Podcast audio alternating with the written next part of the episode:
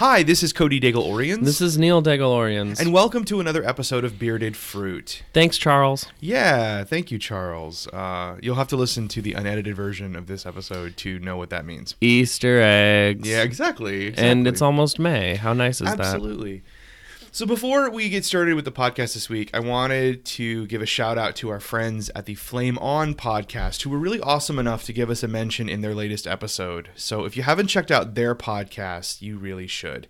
They cover anything and everything you want to know about gay geekery, comic books and movies and TV and all that. Uh, and they also tackle some of the political and social issues that we do around here. And they're a really awesome group of guys, and their show is one that I like to listen to every week. So go check them out. If you say gay geekery too fast, it sounds like you're just stuttering. No, but uh, well, Geekery. Gay-. Geekery.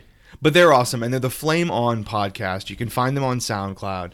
So go check them out. And uh, thanks again, guys, for uh, mentioning our little show. There'll on be a link show. in the description on Yeah, our website. We absolutely do.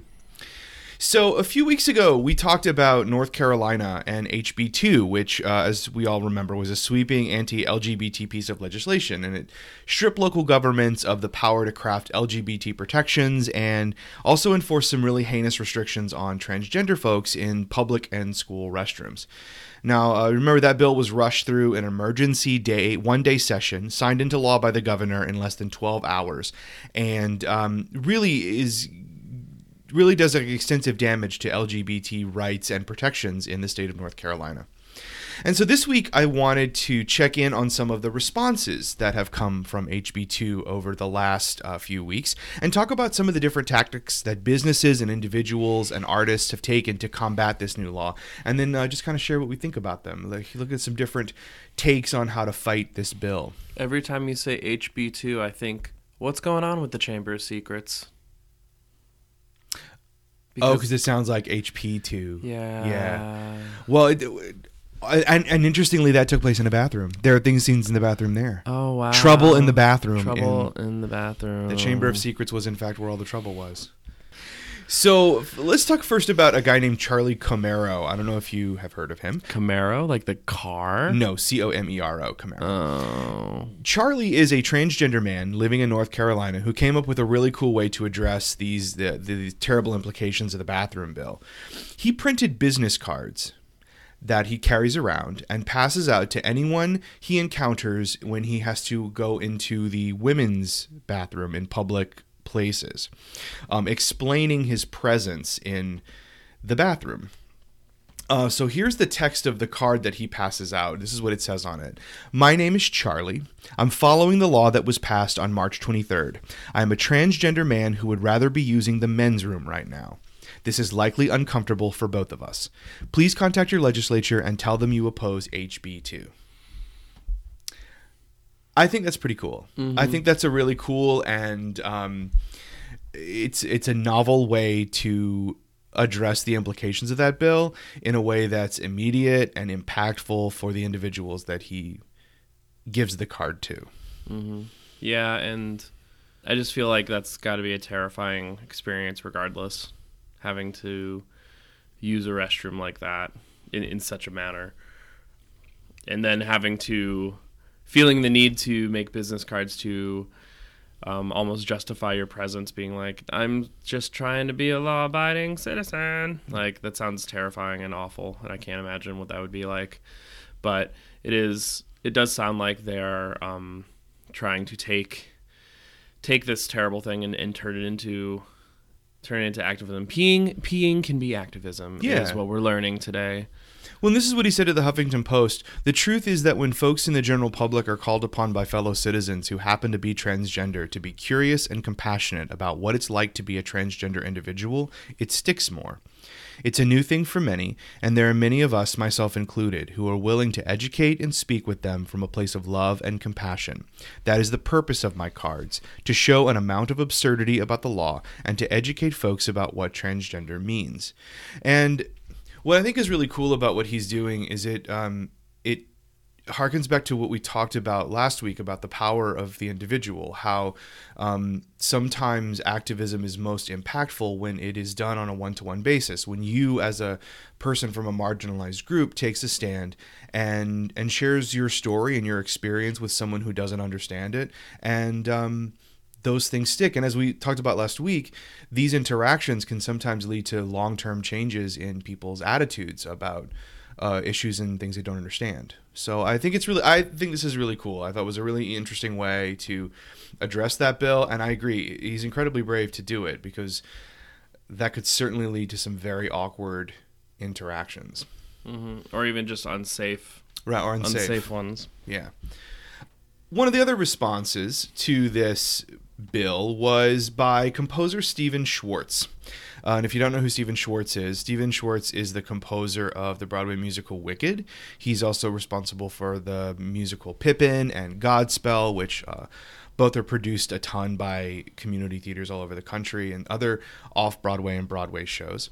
And um, so Stephen Schwartz had his own response to the bill, is the new law in North Carolina, and his response was to ban all productions of his work, uh, these really big work, big, big musicals that are produced often around the country, to ban all productions of them in North Carolina until the law is reversed. And that does that include like the touring?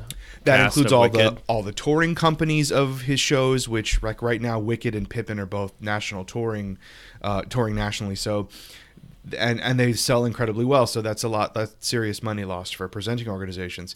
But it's also affecting community theaters and schools who would normally pick these shows to do it their own. That you're not allowed to do his work in North Carolina in any capacity until the the law is um, removed. It seems like that's almost a punishment for the gays.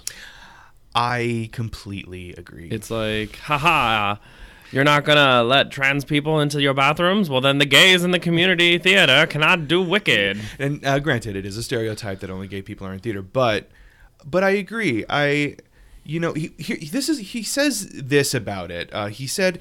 Quote, I feel that it is very important that any state that passes such a law suffer economic and cultural consequences, partly because it is deserved and partly to discourage other states from following suit. And so that that's like sort of the spirit of what he's trying to do. He's, you know, saying, you know, if you're going to pass these kind of things, there should be repercussions. But let's be honest, I don't think the people who support this bathroom bill are necessarily going to be hurt by the fact that they can't go see Pippin or Godspell. I mean, I really feel like you're mostly going to hurt people who are on your side. Mm-hmm.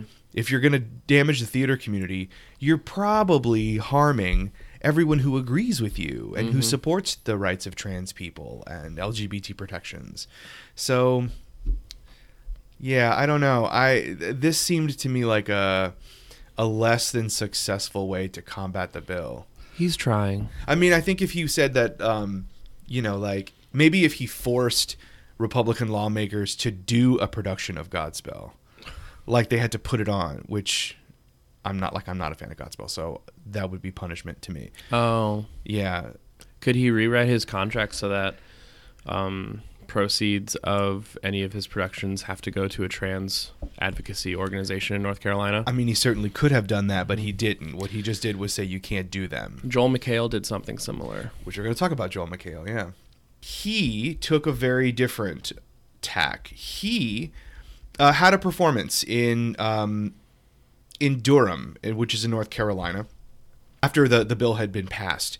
And instead of canceling his performance, instead of removing his work from the community, he donated every penny from that performance to the LGBTQ Center of Durham in North Carolina uh, which I think is awesome and is exactly what artists could do to really make a big difference. If you're going to take people's money to perform, you might as well do it in a subversive, subversive action. When he did the performance, he created a shirt. He took a, a gray T-shirt and used black tape to um, spell out LGBTQ on his on the shirt for this performance in Durham. And then he donated every dollar to uh, the LGBT organization. So this is what he said. He told the audience, "There was a moment where I wasn't going to come tonight. What the f is wrong with your government? It's crazy. I know you guys are cool because your city council passed a resolution opposing that stupid effing bill. So it was like." Let's go to that place where they support the destruction of that bill. Ooh. Yeah, and I think that's really cool. And what I what I feel is th- sort of the difference between what Joel McHale did and what what Stephen Schwartz is doing. Joel McHale is actually addressing one of the challenges of fighting this kind of legislation. He's actually putting his money where his heart is, and that's a good thing. To just say, um, "I'm going to take away your right to do," I'm going to take something away from you uh, to fight this thing uh, doesn't necessarily help anybody. But to go and do the thing that you do for like Joel McHale, do this like great comedy evening and take all that money that he would have just pocketed and left North Carolina to leave it in the state that needs it with the people that can use that money to fight these things, I think is awesome. And Laura Jane Grace, uh, who is the tra- openly trans uh, lead singer of Against Me, um, is they against me had a show that was going to play in Durham actually and they have announced that they are going to continue with that performance that they're not going to cancel it they're going to show up in North Carolina and they are going to play which uh, is I think sort of awesome here is what uh, Laura Jane Grace has said about um, their performance.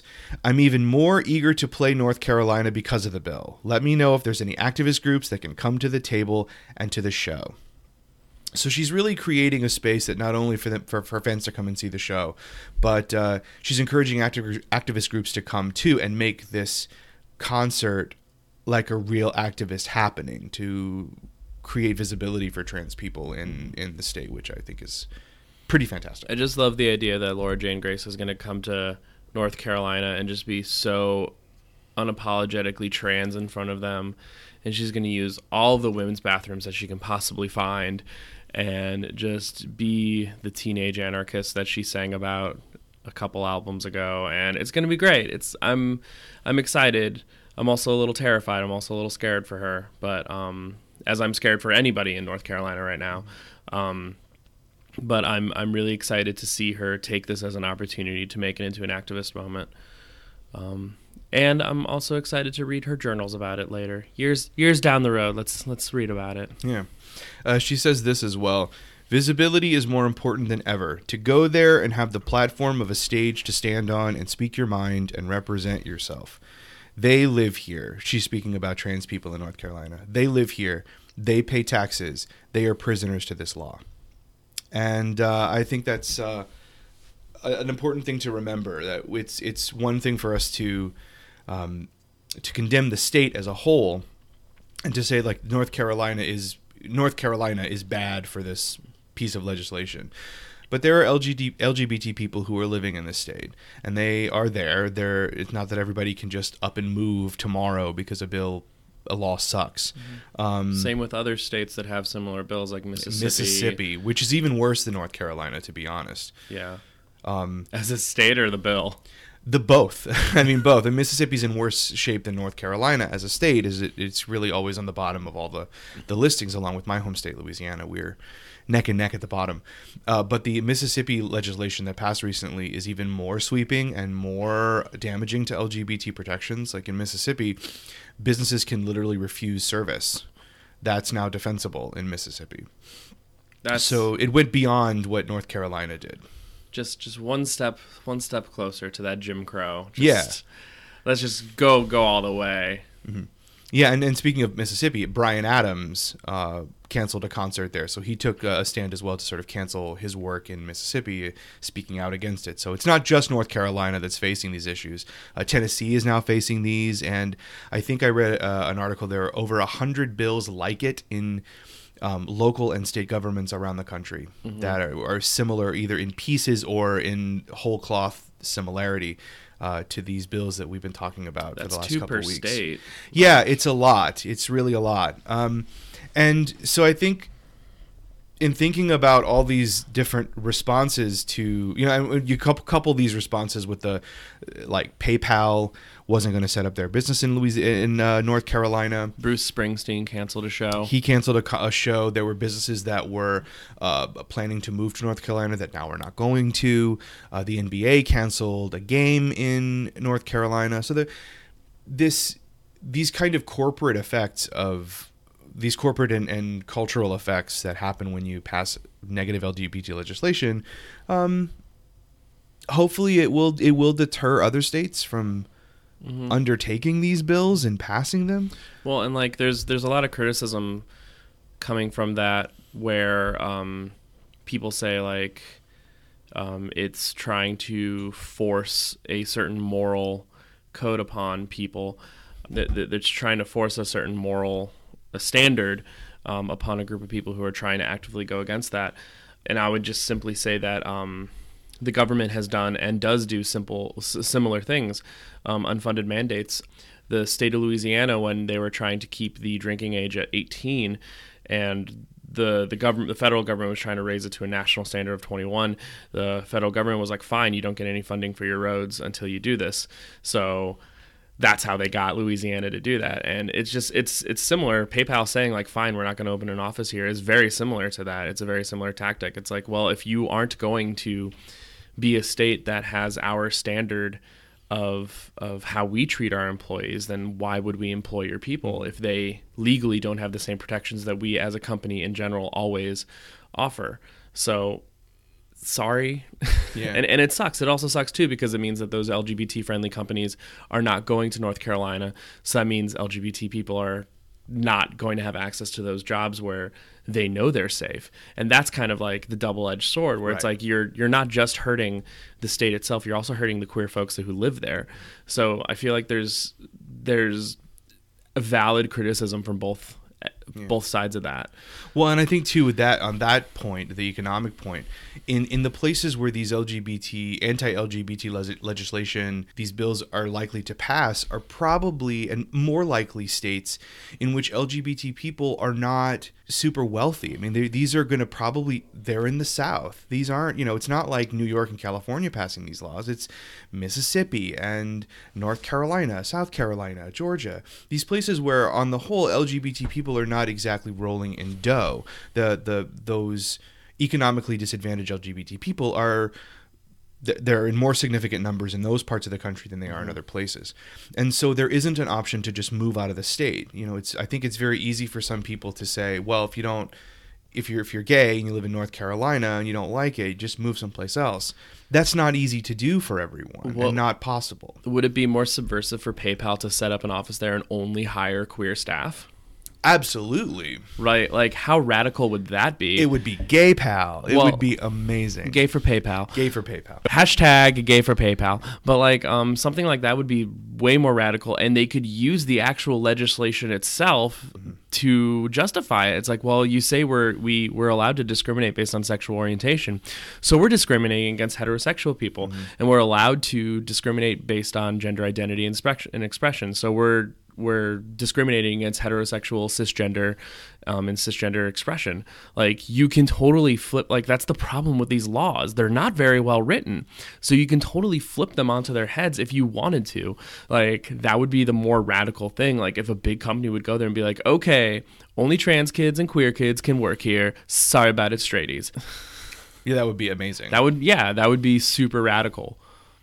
Well, like, I feel like, you know, but of course, the obvious reasons big big businesses are not going to make those kind of radical decisions because they're I'm gonna start by nature conservative and I'm going to start a change.org um, petition to Google to have them open up an office in um, in Durham and only hire queer folks using the North Carolina legislation to justify their hiring decisions. I love it. Let's do it. And we'll start an Indiegogo while we're at it. We'll start a Patreon. Um, we're going to get all the queer kids, all the queer monies. I think it's that'd be amazing. Let's do it, and then we'll get matching tattoos with all of them. Sounds great because I for haven't PayPal. had a tattoo Hashtag in forever. Gay for PayPal. I want a tattoo really badly. Everybody, um, go get Gay for PayPal tattooed on your stomachs right now. So if you are, um, if you're out in North Carolina Uh, go support artists who are still willing to go out and play and maybe donate their money. If you go check, if you're in Durham, go check out the Laura Jane Grace concert when that happens. And against me, support those businesses and organizations that are. If you don't like that music, go donate to the Yeah. thing Joel McHale donated to. Because I mean, that's not everybody's cup of tea. Yeah. I get it. No, but but I, th- I think it's a, a valid point. If you really are interested in helping communities that are suffering from anti-LGBT legislation, a really easy way to do that is to simply donate funds to organizations that are working in those communities to help make change happen.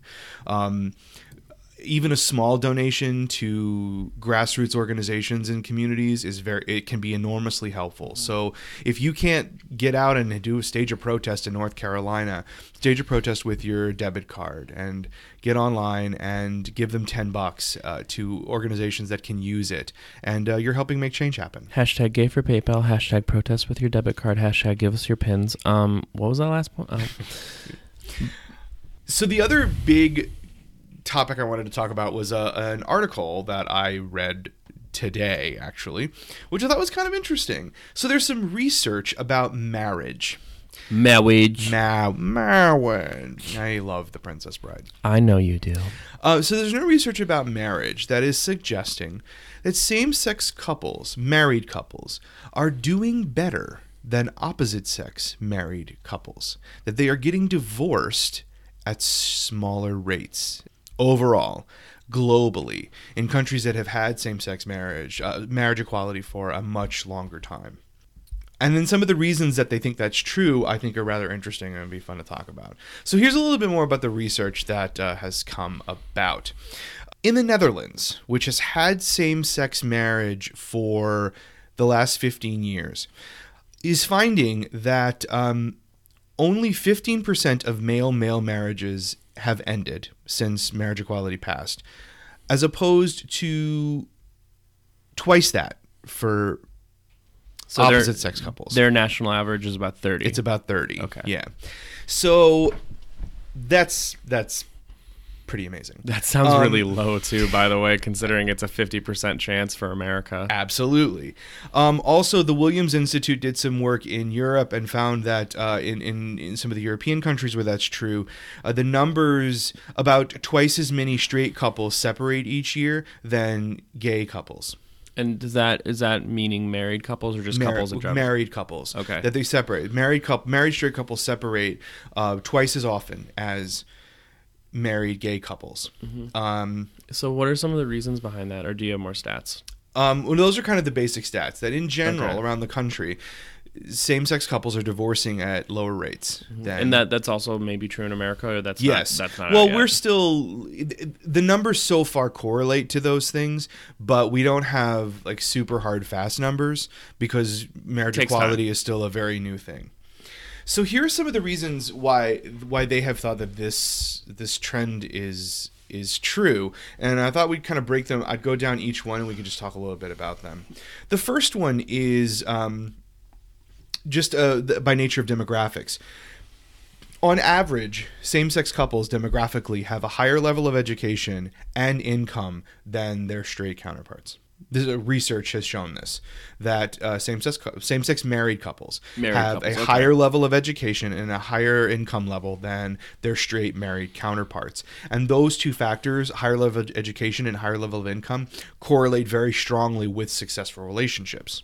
we're smart and we got dough. Yeah, uh, and So that has stick together, baby. Right. Well, well, and not so much that because of those things we stick together, but having a higher level of education and certainly having more money causes less friction in a relationship. So a relationship that has those things will last longer than one that doesn't. For sure. You know, if you have more money, you ain't fighting about money. Well, we we've got the smarts going in our relationship. Um, jury's still out on the money. Uh, The jury's not out. The there's no money. Court is not in session anymore. no, we, no. So Um, um, feel free to donate to us at PayPal. Um, one of the other factors that they have found that uh, help same-sex married couples is that uh, in the Netherlands, in particular, and also in other parts of the country that have marriage equality, same-sex couples wait longer to get married and tie the knot when they are older, and those marriages typically succeed. more than otherwise. That's probably a cultural thing that we don't grow up with the idea of same sex and, and marriage. We, we don't we don't we don't grow up with um, an idea of marriage outside of the heteronormative bounds of a male and a female. So I mean, I wonder if it's just like a cultural thing, like we aren't pressured to get married as early. I think that's absolutely true. I mean, I know my heterosexual counterparts uh, growing up in, in the South were pressured to start pairing off and having families kind of as soon as they left high school. And that was not the case for me. I was not. They were just like, shh, keep quiet. Don't tell anybody what you are. Um, that's not totally true. Um, but yeah, I, I, I do think that heterosexual couple heterosexuals are more pressured to pair off and get married sooner than than same sex couples. are. Then then the gays copyright. Yeah. Um, 64% of straight couples in the Netherlands got hitched before they were 35. By 75% of gay men who got married waited until they were over 35. That's interesting. Yeah. I, that also probably historically too w- without you know coming of age in a time where marriage equality is not a, was not a thing that existed there are significant parts of the the LGBT community that really never thought about marriage as part of their plans so if it does it's you have to sort of like warm up to the idea and incorporate it into your expectations for yourself um, unlike straight people who That are- exists. it exists from the second you're born Thanks, that- Disney. Yeah, that you're gonna go and get married. Another of the the the things that are affecting this difference in marriage uh, are changes in gender norms and our evolving sense of gender norms. So, um, so when you say that, do you mean like, like that's actually tearing straight couples apart, or Yeah. ooh, girl, Yeah, that um, that kind of excites me. for like, I don't know if I should be excited about that, but I do, I do love the idea of being like, Martha, why didn't you make the dinner? Because I was working, Jeffrey. And then Jeffrey being like, Well, I want a divorce because you didn't make a grilled cheese for me. And and then she's like, You can make your own grilled cheese. And then he's all like, I don't even know how to eat an apple without slicing it, and I can't slice it. And Jeffrey's very.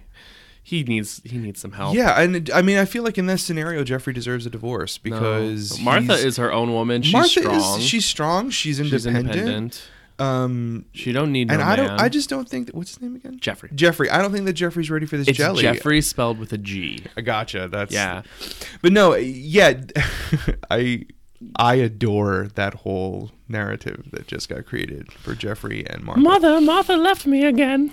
Um, but yeah, the, these uh, the evolving evolving gender roles are wreaking havoc on heterosexual couples. Haha, feminism, finally. Yeah. It's working. Yeah, it's you know because the people come into marriage with certain expectations, and when our evolving ideas of what our individual roles are gender wise change, it causes those uh, those more traditional roles to be questioned. And I love that so much. I I genuinely I I know it's ter- being a child of divorce myself. I know it's terrible, but that's also really exciting to me for some reason. Well, and then also too, even even otherwise, even if you hold on to those traditional gender roles, if you're in a same sex relationship, you don't have the binary. You don't have the division of responsibility. Mm-hmm. You just have like us. We just have two guys, and That's so- why I made grilled cheese today. Yeah, like you. That's right. You made lunch today, and that's that's why we have to figure out then how to divide the roles of the relationship, quote unquote. Whereas with the heterosexual couple, because of all of our expectations of gender, you kind of come into it and you fall into expectation. Um, and then so the last bit is the uh, ooh, and now it's time for the sexy one. I knew it. Uh, the the the last key thing Bearded fruit at night. right the last key reason for for gay couples or queer couples and this also they called them that in this article too is that queer couples are more likely to practice non-monogamy What? than their heterosexual No. yeah, yeah. Wait. And those th- the freedom and the flexibility of non-monogamy helps a couple stay together longer.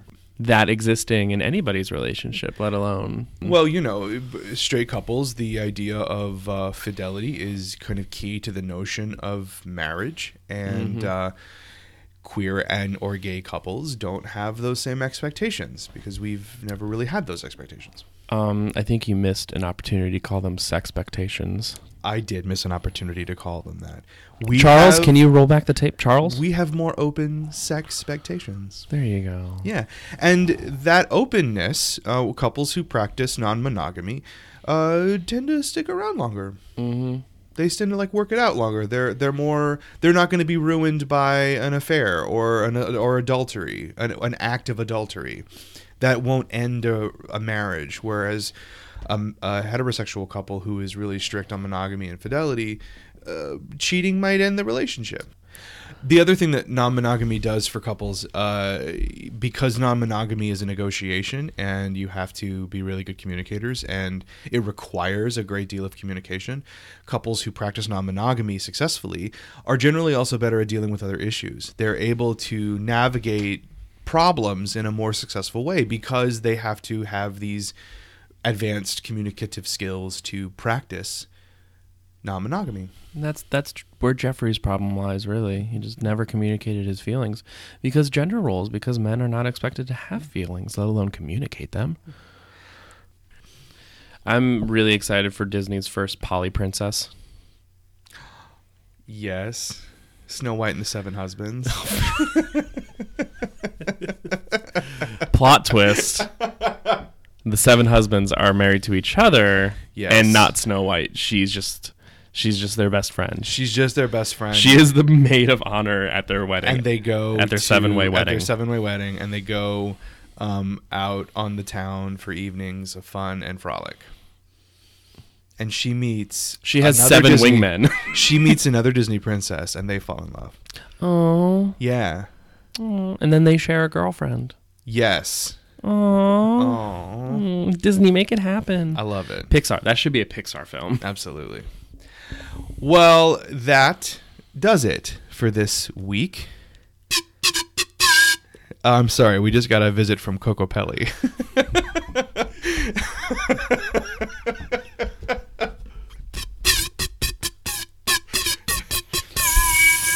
well, thank you, Coco Pelli, for that uh, enlightening contribution. Uh, I don't know where we were before Coco Pelli moved in. I don't know, but it, it's you know I think Coco Pelli's been crashing on our couch. It's a pullout. For those of you who don't uh, know what's been happening in Connecticut, winter has seemed to have lasted for 9,000 years here, and we're just starting to get spring weather, and I think we're getting a little stir crazy and Actually, happy that warmer um, weather's coming. It's been lasting for 525,600 minutes, and that's what rented right. Absolutely. Um, so, uh, thank you so much for listening to the podcast. Uh, if you like what you hear, head over to iTunes and subscribe. Uh, leave us a review or some stars. We really appreciate it. You can also find us on Facebook at Bearded Fruit. Like us there to get more information about the episodes and uh, the show. You can also find us on the web at www.beardedfruit.com. Uh, and we'll see you next week. Coco Pelli, do you have any um, closing remarks?